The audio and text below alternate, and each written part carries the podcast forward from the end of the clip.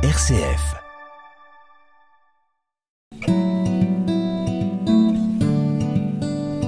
Ce n'était peut-être pas une bonne idée de se marier en Ukraine le jour du déclenchement de l'opération militaire spéciale de Vlad le Mauvais. C'est pourtant ce qu'ont voulu Oksana et Oleksandr, deux officiers de l'armée ukrainienne. En guise de robe de mariée, Oksana porte un treillis, des rangers boueuses et une kalachnikov. Mais au dernier moment, tante a apporté une brassée de fleurs de prunier et a pu lui tresser une couronne de mariée. La petite Nastya est très fière de sa grande sœur quand le maire et le père Nikolai, à peine descendus de leur 4x4, marient les jeunes militaires en deux formules et une bénédiction. La fête est malheureusement vite interrompue par les premiers bombardements qui forcent Oksana à troquer précipitamment sa couronne de fleurs contre un casque et à partir à toute vitesse vers le front avec son mari à peine épousé. Après ce prologue de fête malgré tout, Xavier Laurent Petit a voulu retracer dans ce nouveau roman, intitulé ironiquement Tout va bien, les premiers jours de la guerre russo-ukrainienne subie par une famille d'artistes, lui pianiste et elle contrebassiste. Leur fille Nastya a une dizaine d'années. Il y a aussi la tante d'Acha, qui s'est mise immédiatement à confectionner des cocktails Molotov dans sa cuisine. Et surtout la grand-mère, Babouzja, qui a perdu la tête et chantonne à longueur de journée des comptines enfantines. L'auteur nous fait vivre l'irruption brutale de la guerre, les premiers bombardements qui vont décider très vite le père à mettre sa famille à l'abri, lui faisant passer la frontière à l'ouest du pays. Chacun entasse quelques affaires dans la Dacia, y compris la contrebasse, et c'est la route de l'exode, un voyage interminable dans les bouchons, le froid, avec la grand-mère qui, dans le fond de la voiture, chante imperturbablement ses comptines.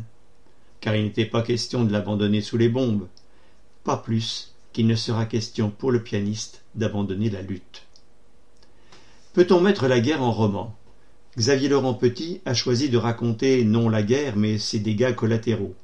Il explique dans un dernier mot à la fin du livre comment ce récit est né, s'est imposé à lui après une rencontre en collège en mars 2022 du côté de Saint-Nazaire. Tout est faux et tout est vrai, mais ces mots ont bien plus de poids que toutes les images que nous avons vues depuis vingt et un mois car c'est Nastya qui raconte la guerre à hauteur d'enfance. Arrivé devant notre immeuble, on se fiche de stupeur. Un missile l'a percuté pendant la nuit et a déchiqueté les étages supérieurs. De la rue, on aperçoit l'appartement éventré de madame Tcherbina, et au sixième étage celui de ma copine Camilla, dans le même état, dévasté. De mes deux mains je tente de contenir les battements de mon cœur. Où sont Camilla et sa mère? Je vais les appeler. Maman sort son téléphone. Une, deux, trois sonneries. Bonjour, bonjour, fait la voix toute guillerette de Sophia, la mère de Camilla. Pas d'erreur, vous êtes bien chez moi, et comme vous pouvez le constater, je ne suis pas disponible pour l'instant. Laissez-moi un message, je vous rappellerai au plus vite.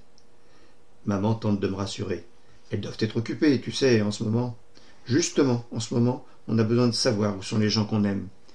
Les gens qu'on aime vont bien, ma chérie, m'assure maman avec un sourire tout mince. Je me demande ce qu'elle en sait. Au troisième, malgré ses vitres explosées, notre appartement semble à peu près épargné. Les pompiers s'activent et des policiers bloquent les accès aux escaliers. Vous savez s'il y a eu des, des... La voix de maman s'enroue. Le mot victime lui reste dans la gorge. L'un des policiers secoue la tête. Non, madame, à notre connaissance, l'immeuble était vide quand c'est arrivé, mais nos collègues sont quand même en train de l'inspecter. Si Sophia ne répond pas, c'est juste qu'elle et Camilla ont plus urgent à faire. Avec ce qui se passe, on peut les comprendre, non? À voix basse, je murmure Merci. Merci que Camilla et sa mère n'aient pas été là lorsque tout a pété. À qui s'adresse ce merci? Je n'en sais rien. Tante d'achat croit dur comme fer qu'il y a un grand dieu barbu quelque part dans le ciel. Elle a même une icône de lui, mais pape et maman disent que ce sont des salades. Moi, j'en sais rien, sauf que si le grand dieu barbu existe, je me demande bien pourquoi il n'empêche pas Vlad de mauvais de nous attaquer. De toute façon, pour l'instant, personne ne pénètre dans les bâtiments, ajoute le policier. Mais on habite là, tante maman en affichant son plus beau sourire. Escalier B au troisième. On voudrait juste. Inutile d'insister, madame. Tant que les accès ne sont pas sécurisés et que l'immeuble n'est pas inspecté, personne n'entre. On en a pour un instant. Juste le temps de. Désolé, madame, c'est pour votre propre sécurité. Et pour bien montrer qu'il restera inébranlable, le policier s'en va faire les cent pas le long de l'immeuble. Merde, lâche pas. Qu'est-ce qu'on va faire? Il regarde autour de lui un peu perdu. Je lui prends la main. Vous allez me suivre, les parents, mais interdiction de vous fâcher. À suivre. Je viens de vous lire un extrait de Tout va bien, un roman de Xavier Laurent Petit, paru à l'école et loisirs, 252 pages, 12,50 euros. À vendredi.